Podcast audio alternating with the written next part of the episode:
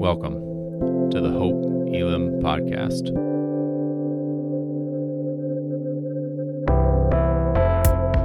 We are a diverse church in the heart of Des Moines, seeking to bring God's kingdom as we live more like Jesus. We hope that what you're about to hear points you to Jesus Christ. Know that we're praying for you and look forward to connecting with you soon.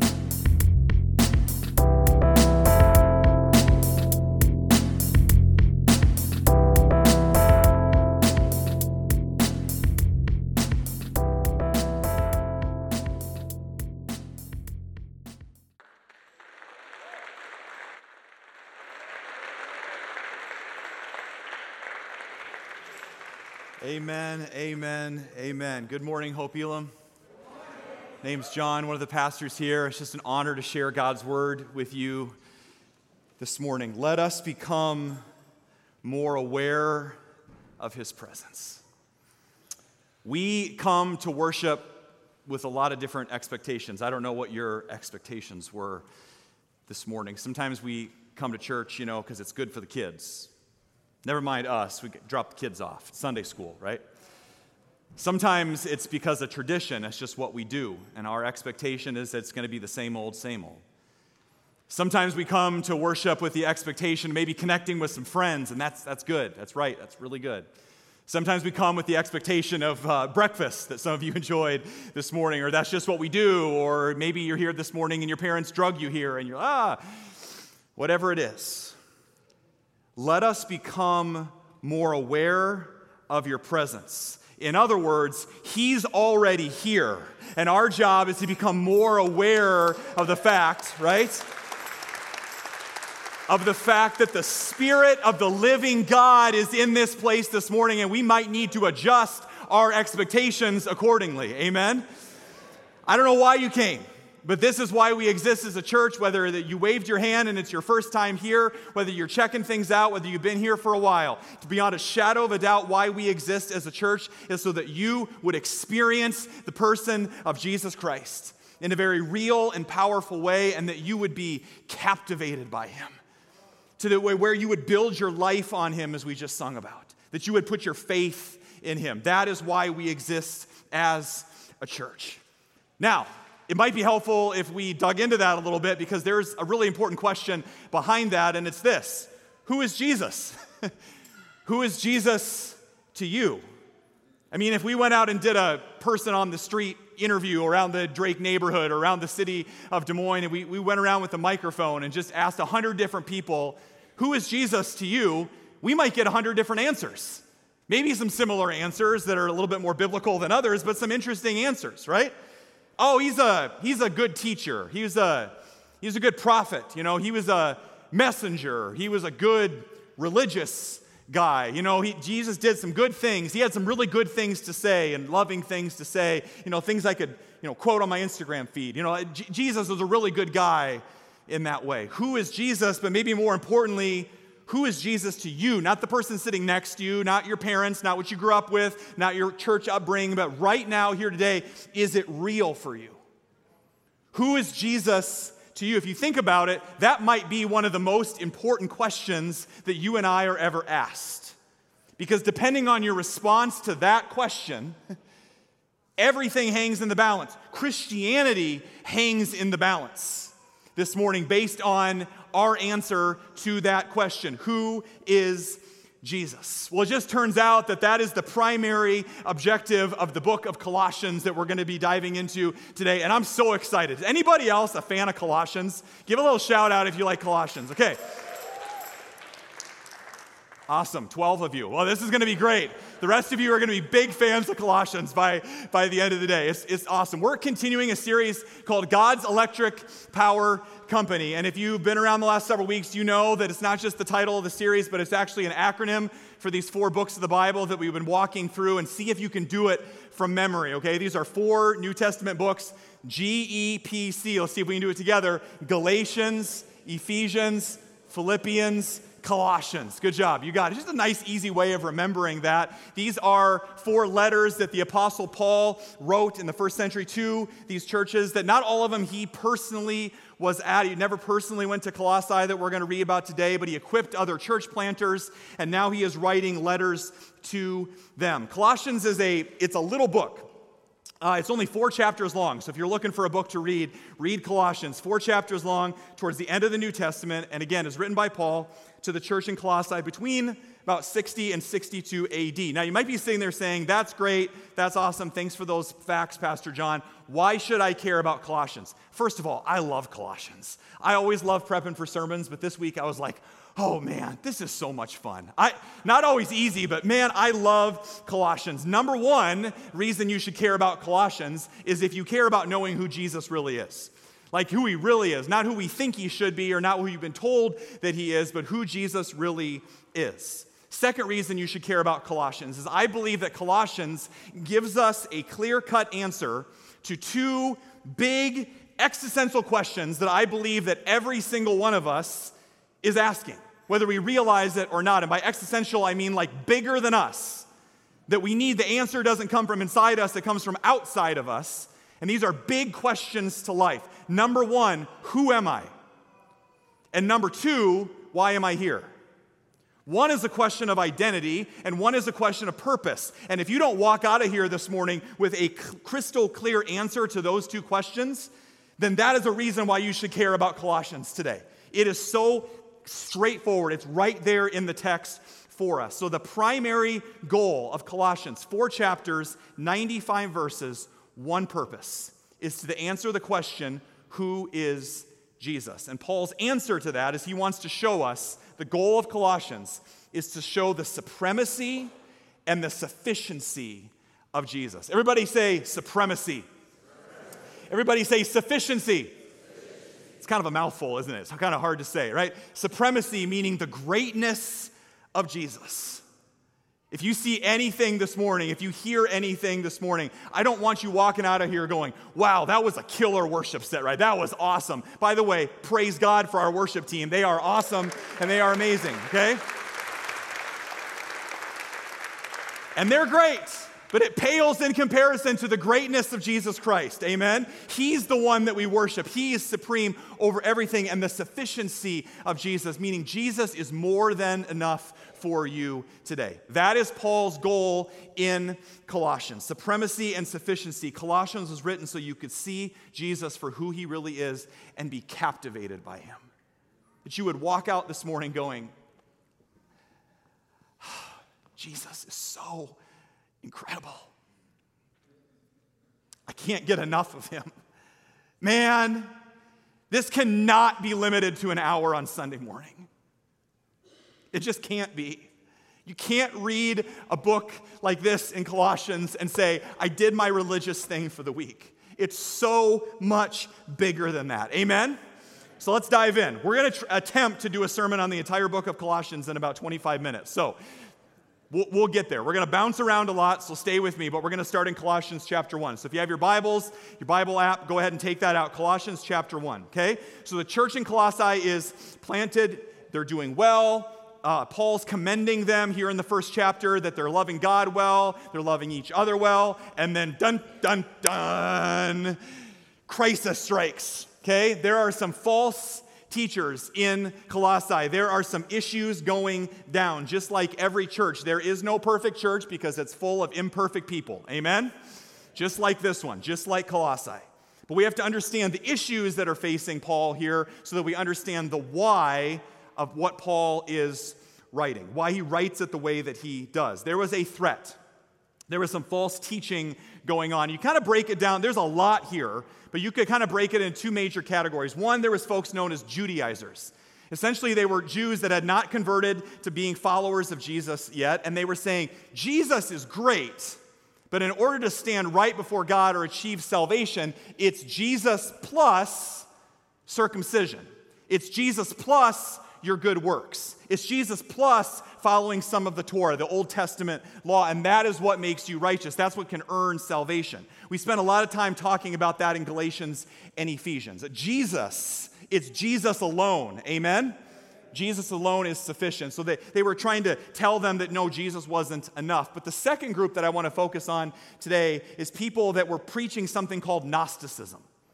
Gnosticism, they were Gnostics. And there's a lot here, but essentially the Gnostics were preaching two main things and kind of perverting the pure gospel. The first thing they were teaching is that they were kind of going after the deity of Jesus, that somehow Jesus wasn't actually fully God. There's like God, and then Jesus is down here somewhere in the hierarchy of the angels, so much so that they would worship Jesus sometimes, and they would worship this other God, and then they would worship this angel, and all of that. And you might be asking, why does that matter today? Like, that's not what we believe, but here's the thing I believe that the temptation for all of us today is to think, well, you know, as long as I'm spiritual, hear a lot of people saying, I'm really spiritual, but I'm not that interested in Jesus. It's okay as long as you're spiritual. I mean, I'm, I'm religious, but Jesus is a good guy, but, but I'm going to mix in some other religions. Syncretism is the word for that, where you take different religious systems and you kind of blend them together to make your own. And this was what was happening in Colossae. You know, and there was, we, we have the temptation to do this as well to say, I'll take a little bit of Jesus and a little bit about some other things, but it's not like Jesus is above any of those others. I'll just kind of mix them in. You hear people say, like, you do you, and I'll do me, and I'll do whatever's right for me, and you do whatever's right for you. You find your truth. The problem is there is the truth, and his name is Jesus. Amen? Colossians. Colossians doesn't leave that up to us. It can't be this and that, and I'll take a little bit of Jesus and you do your thing. That's not an option according to God's word. The second thing that the Gnostics were preaching is this is that there is some sort of secret knowledge in the universe, and somehow God only gave that to a select few people. We have this the, the, the, secret knowledge. It'd be like if all of us here, that are the hundreds that are here this morning, like 5% of you had the secret sauce. Like there's something that you know about Jesus and how the world works and how the universe functions that the rest of us don't know, and you are extra special and you are kind of holier than thou better. This is what they were preaching that there's mysteries about Jesus that somehow are, Jesus isn't enough, but some people knew more than others that are too high and lofty for the average believer. And some of you are like saying, well, that's not my thing. I would never get into that. Anybody remember the book, The Da Vinci Code? Okay, remember that? It was a while ago now, right? How do I know that people are still interested in secrets and mysteries of the faith? At its peak, that book sold 80 plus million copies in the United States.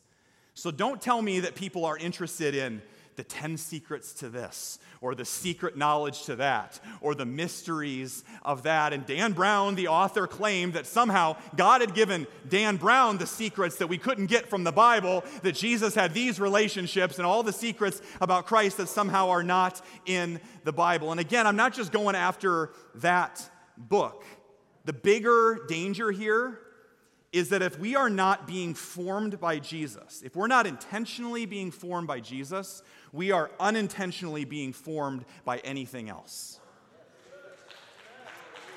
And that could be false teaching, that could be heresy in the first century, or that could be cable news. Or that could be whatever pop, pops up when you spend hours scrolling and you don't realize whatever's washing over you and you're being formed by it. Paul is saying, This is serious. And so, as soon as Paul hears about this, he goes right at it. I love how the Colossians starts this way with a bunch of niceties and grace and peace to you. And I've been called to, you know, to be an apostle and all of this, and you're doing a great job. Now, can we get down to business? That's what Paul says, okay? And he goes right after these false teachings with three main ideas. We're going to break them down one at a time. Number one, this Jesus is everything. Let's say that together. Jesus is everything. Paul says Jesus is not some emanation of God. He's not lesser than. He's not in the mix with the angels. Jesus is fully God. Goes right after it. Chapter 1, verse 15. Christ is the visible image of the invisible God. Jesus says multiple times in the Gospels if you've seen me, then you've seen God, then you've seen the Father. Jesus came to show us what God is like. Jesus is fully God, not less than. Paul continues, He existed before anything was created and is supreme over all creation. Okay, it's not like God created the world and then Jesus shows up on the scene in the New Testament. Father, Son, Holy Spirit working as one God in the Trinity in three persons present at creation. Amen? So that's what he's saying. Now I love verse 16. For through him, God created everything in the heavenly realms and on earth he made the things we can see and the things we can't see, such as thrones, kingdoms, rulers, and authorities in the unseen world. And then he lands on this. I love this last verse. Let's read it nice and loud right here in the yellow, starting with everything. Everything was created through him and for him. Everything was created through him and for him. And if I could be so bold, that short little verse right there is the answer to those two existential questions that every single one of us lives our entire lives seeking to answer. There is an answer there about identity, and there is an answer there about purpose. Look at it again. Everything, that includes you and me, everything was created through him, meaning God created you and for him. Let, us break it down and make it a little bit more personal. Larry, you were created by him and for him. Put, put your name in there. Tammy, you were created by him and for him. Let that sink in a second. We run around so much of our lives trying to figure out who am I? And I'm going to go find myself and I'm, I'm, I'm, I'm looking for myself. W- were you lost? Or why are you looking for yourself, right? The answer is right here. You were created by Him, meaning you are a child of God. Before anybody else gets to say anything about you, God gets the first word about you. Amen? So, whatever, whatever perception of yourself that you have this morning, because you were created by God, that means you have inherent value and worth. You are his son. You are his daughter. You are a child of God. You are valuable. You have infinite value because God created you. And not only that, but you were created through him and for him, for a purpose. God has the first word on you, the last word on you, and has given you a purpose. Now, we all have different gifts and skills. For some of us, it's singing. For some of us, it's clearly not singing. For some of us, it might be teaching or accounting or, or a medical profession or construction or whatever it is. And we all have different gifts and skills and natural abilities, and those are great, and those are specific to you. But if you are wondering what your purpose is, it is that whatever you do, whatever you do, do it all for the glory of God, that whatever you do, it shines a light and that people would look at your life, even if you don't think it's a spiritual thing at all. If you sit in a cubicle all day and you're like, I'm having no impact for the kingdom of God, your job is to do whatever you do in His name for His purpose to shine a light that other people would say, Wow, God is amazing. You have a light inside of you. And you're called to shine that in a dark world so that others would go, Jesus is great. Jesus is amazing. I want to hang out with this person more because they shine a light on Jesus. And some people spend their entire lives trying to figure out who they are and what their purpose is. And what I'm saying is, it's right there in front of us. Now, here's the danger. If we don't get those two big questions answered of who am I and why am I here, we'll just run around and we'll hop from relationship to relationship, and we'll hop from job to job, trying to get that need met, and we've never answered the question of who am I, and you still don't believe that you're a son or daughter. If you don't have that foundation to your life, don't go any further. You were created by him and for him. Paul continues in verse 17. He existed before anything else, and he holds all creation together. Verse 18 Christ is the head of the church, and his, which is his body. He is the beginning, supreme over all who rise from the dead, so he is first in everything. Jesus is everything. Say that together. Jesus is everything. Why? Because he was the first one out of hell, the first one out of the grave, the first one to defeat death, right? And so, because of that, Whatever happened to Jesus happens to you. And so when he dies, your old self dies. And when he rises, you rise. And he, anybody that's put their faith in Jesus, he brings with them into this new position that we are in. That's why Jesus gets the supremacy in all things. He is the greatest. And if that wasn't enough, look at verse 19. Paul's just like swinging, like a left, a uppercut, and a right hook, and all of that. All of that. Look at verse 19. For God in all his fullness was pleased to live in Christ. So think about what the Gnostics were preaching, okay? This is Paul going to the Gnostics like, this is like a sucker punch, right? With the word of the word of God right there. And then he continues, and through him God reconciled everything to himself. He made peace with everything in heaven on earth by means of Christ's blood on the cross. So not only did Jesus create you, not only is he sustaining you, he rescued you and purchased you at a price of his blood, his life on the cross. And not only that, he's literally holding you together right now. And that's the beauty of who Jesus is. You can come and be a part of this church family, and you can come and sit here, and you can have all the different opinions you want about Jesus, about God, about Christianity, about the church. And whether you're bitter, angry, you've had church hurt, whatever your background is, it's boring, it's irrelevant, whatever it is, it doesn't change the fact that you have breath in your lungs today, and that is only because of Jesus Christ, okay? It doesn't change that. So you can. you can believe whatever you want about Jesus. But his spirit is the literal breath in your lungs that is keeping you alive right now, that is keeping me alive right now, okay? He's literally holding you together. And if you want proof of this, some of you have heard this before, but I, it's just too good. You can't preach Colossians and not talk about laminin. Have you ever heard about laminin? Raise your hand. Three of you. Awesome, great. Uh, okay. I am so excited to tell you about laminin. I know you got up this morning, you're like, I got to hear about laminin, okay? I'm guessing there's no molecular biologists uh, in our congregation here, but if there is, you would know this, okay? That laminin is the cell adhesion molecule. What does that mean? Laminin is the thing that tells your cells what to do. I'm guessing none of us woke up this morning when, man, I got, I got to hold this whole thing together. Come on, come on, cells, do your work. No, you didn't, right? You're like, I gotta get my coffee and get to church, okay? That's because God's literally holding you together. So, laminin is the cell adhesion molecule. Essentially, you've heard of rebar, like in the construction industry. It's, it's, it's the thing that, that you pour the cement over, it's the steel beams that hold everything together. Laminin is the rebar of the human body.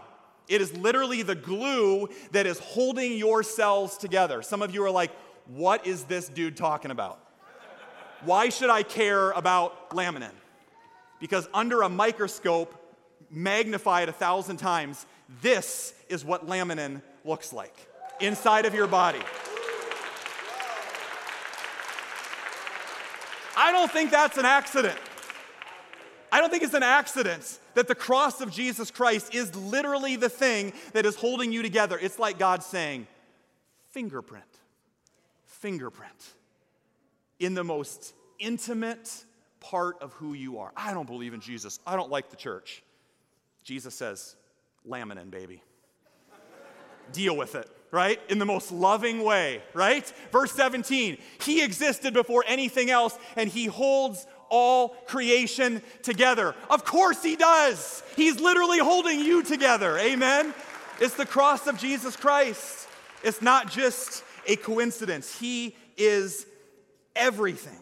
He's holding it all together. That's argument number 1. Jesus is everything. Second argument that Paul makes is this Jesus is everything, but secondly, hang with me, everything that Jesus is, he is in you. Are you tracking with me? Everything that we just talked about, everything Jesus is, he is in you. Okay, you have to think about that for a second, but there's so much power in that statement. Paul continues in chapter 1, verse 27. For God wanted them to know that the riches and the glory of Christ are for you, Gentiles, too, meaning for all of us.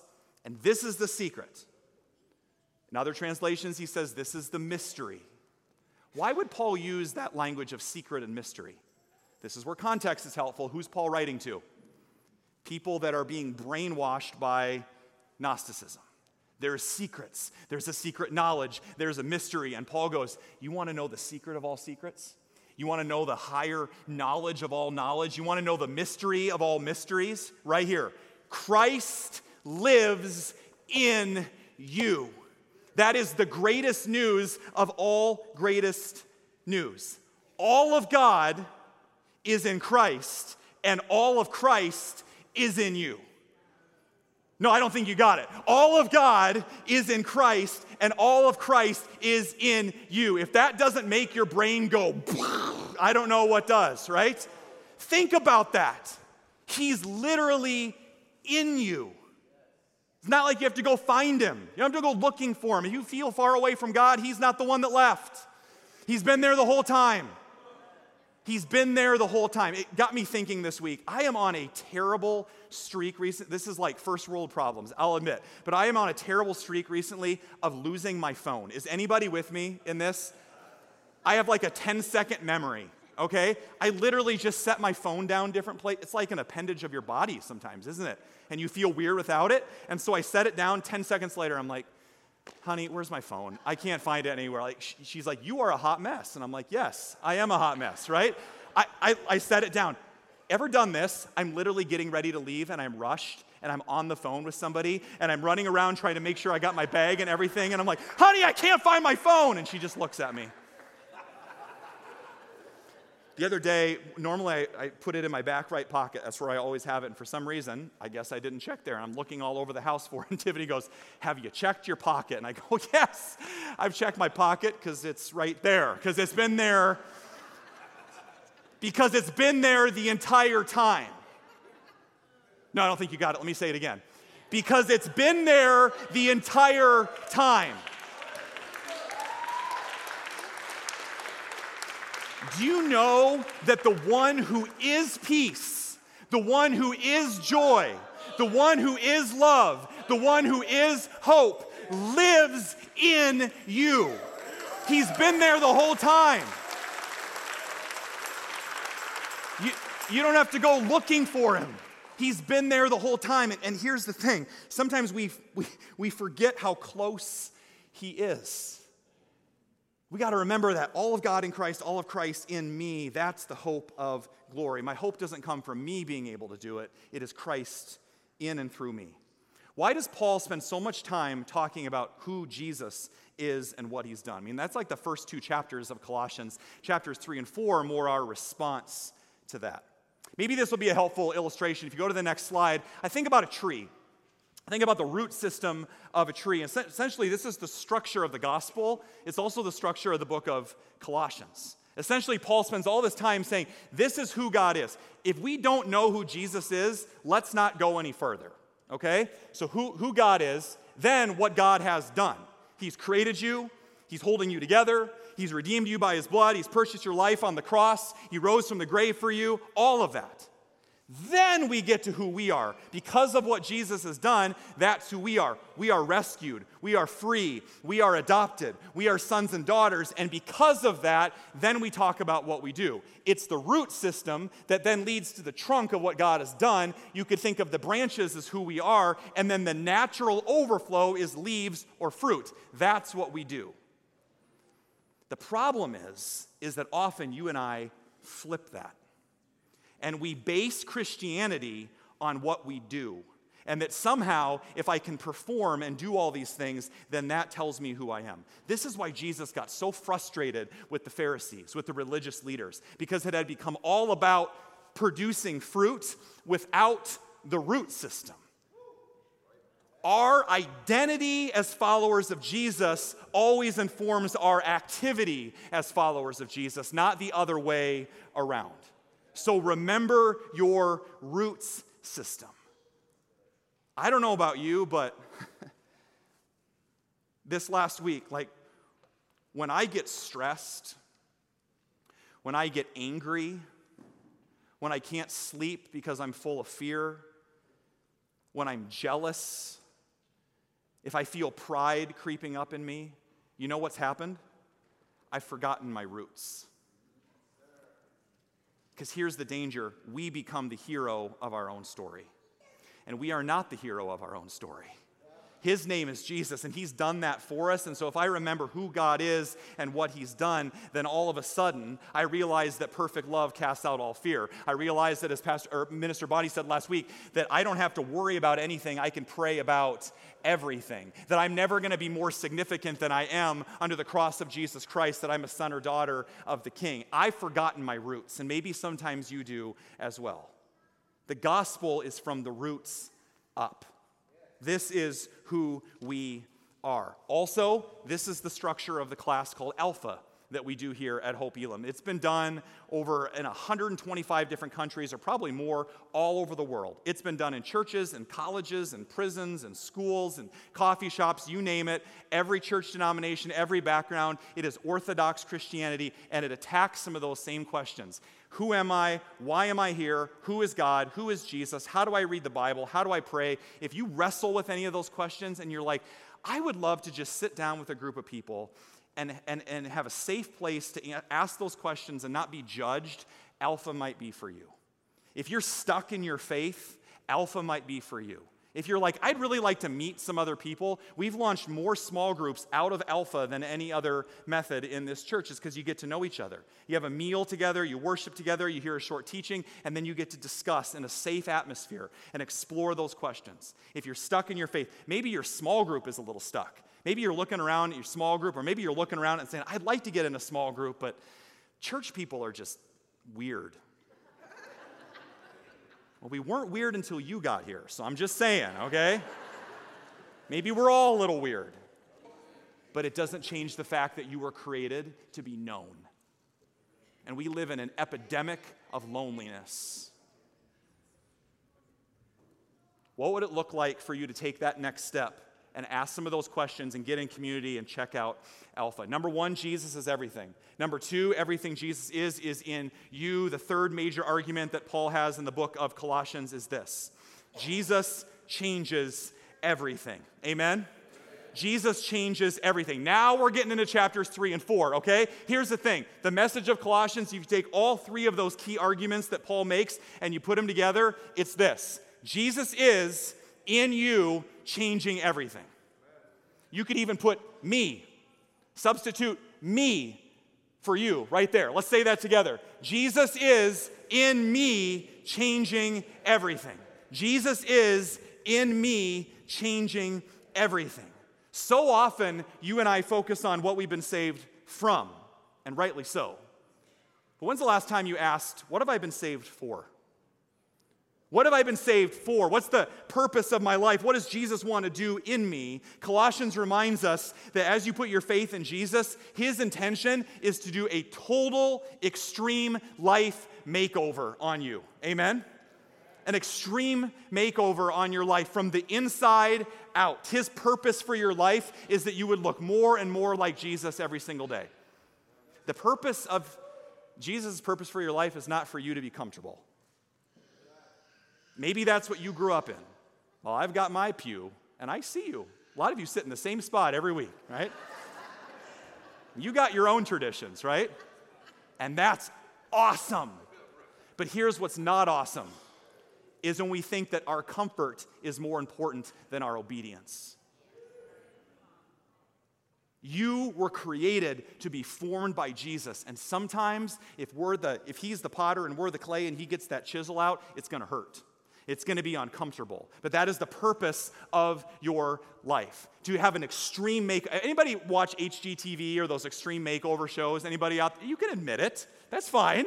Our family does that all the time, right? What's the big extreme makeover home edition or whatever? This is extreme makeover Colossians edition, okay?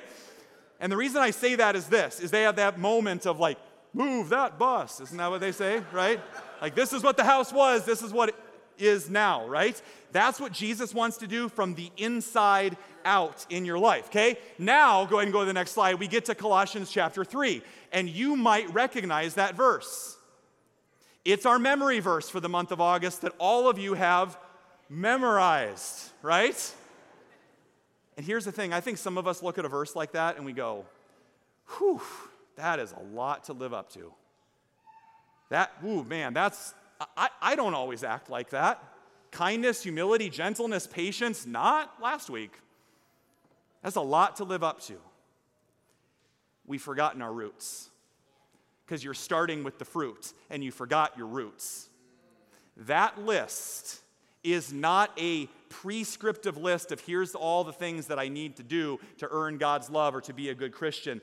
Instead, that list is descriptive of a life that's planted like a tree that's planted by streams of water, Psalm 1 says, and in season bears its fruit. That is the natural overflow of a life rooted in Jesus. Amen? It is descriptive rather than prescriptive. Don't forget your roots. And I don't know, maybe, I, maybe this is just for me. Maybe it's for somebody. You can change. People can change. It might be hard. It might be uncomfortable. It might mean that you might lose some friends. It might mean that you have to drop some boundaries with your family. It might mean that you got to get uncomfortable. You can change, not by your own strength, but through the power of the Holy Spirit. There is hope. You can change. Your ex spouse can change. You can, your kids can change. That friend that you're angry at, they can change. Your heart can change. Root yourself in the love of Jesus Christ. And then Paul sums it all up in this beautiful summary statement in verse 17. Whatever you do, in word or deed, do it all in the name of the Lord Jesus, giving thanks to God the Father through him. What is Paul saying? Jesus is now the lens that I see everything through. It's not like I'm going to sprinkle a little bit of Jesus in with everybody else's opinion. No, Jesus is my entire vetting process for my schedule, for my priorities, for my habits, for my decisions. Everything that I do is in His name, it's for Him. I don't have a spiritual life and a regular life, I have a life and it is in Jesus. Amen? I have one life, it's rooted in Him. I've said it once and I'll say it again. Is Jesus a hobby for you or is he your identity? Because a hobby is something you do when it's convenient and when you have time. An identity is a reality that you step into every single day. You don't take off the hat and put on another hat. You are who you are wherever you go. And we are in a season of back to school, friends. We're in a season of, of new people going to new schools or going off to college or maybe job changes or looking for a new job for yourself. We're in, we're in a season where families are making new routines and schedules and all of that. And I know we're right there with you. Like we're in that season of, of shuttling our kids around and, okay, what do we have this week? What am I missing now? Like we're right there with you. And I just want to challenge you as you look at your fall.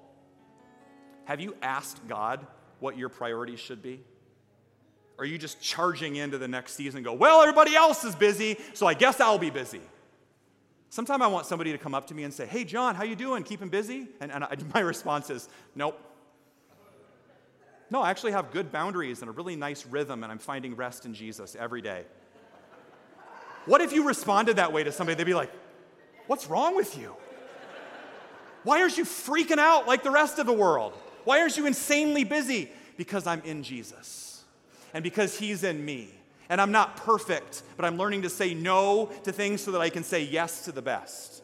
And my primary job this fall is not to do what everybody else is doing. My primary job is to be a disciple of Jesus Christ and to be formed by Him, okay? What, what, is that, what does that mean? That might, I'm going to put a stake in the ground and say, as for me and my house, we're going to worship the Lord. Maybe it starts on rally weekend, September 10th, and the following Wednesday, September 13th, all of our youth and family ministry kicks off. The most loving thing that you could do for your kids this fall is not burn them out with activities, it's to point them to Jesus, it's to bring them to church, it's, it's, to, it's to point them to something that's gonna last, okay? So, what would it look like for you to put a stake in the ground and say, We're going to worship regularly. We're going to come on Rally Sunday. We're going to, we're going to come on Wednesday. We're going to get my kids. We're going to get my students involved, whatever that is. What does that look like for your family this fall? Last but not least, I could have ended the sermon right there, and then I look, well, wait a minute. There's this last verse, the very last book of the entire last verse, the entire book of Colossians, chapter 4, verse 18. I, Paul, Write this greeting in my own hand. Remember my chains. Grace be with you. Paul has written this entire letter about the supremacy and the sufficiency of Jesus Christ, most likely his arms chained to the wall of a prison cell. Not at the Ramada, not at the embassy suites. Chained, writing this saying, Remember my chains. I read that, and this week I just went, There is no circumstance in Paul's life or in your life, even being chained to the wall of a jail cell, that is going to get in the way of God accomplishing his purpose for your life. Amen? Don't miss that right at the end here. He shows us that through Paul's life. Paul is saying, I'm, I'm in Christ and Christ is in me. And some of you might know, Paul, you're in a jail cell. Paul's like, no, no, no, that's my location, but I've got a position, and my position is Christ in me, the hope of glory. Amen? So I don't know. I don't know what your location is. I don't know what your circumstances are of what you're surrounded with. But today, Paul says the hope is not in what's around you, the hope is what's in you. It's Christ in you, the hope of glory. That's where it comes from. That's where it comes from. That changes everything. There's something way deeper about you than your circumstance, it's about your position. Jesus is in you, changing everything. What does that mean for you this fall?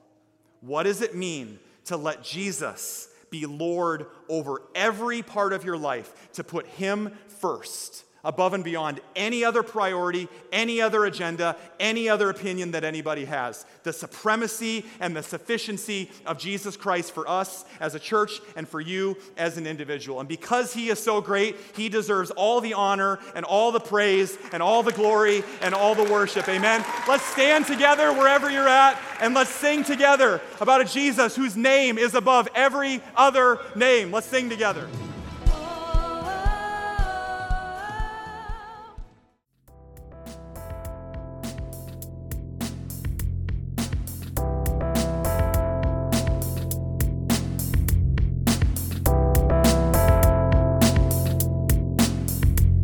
Much for joining us. To find out more about Hope Elam, follow us on Instagram at hope.elam or visit our website at hope-elam.org.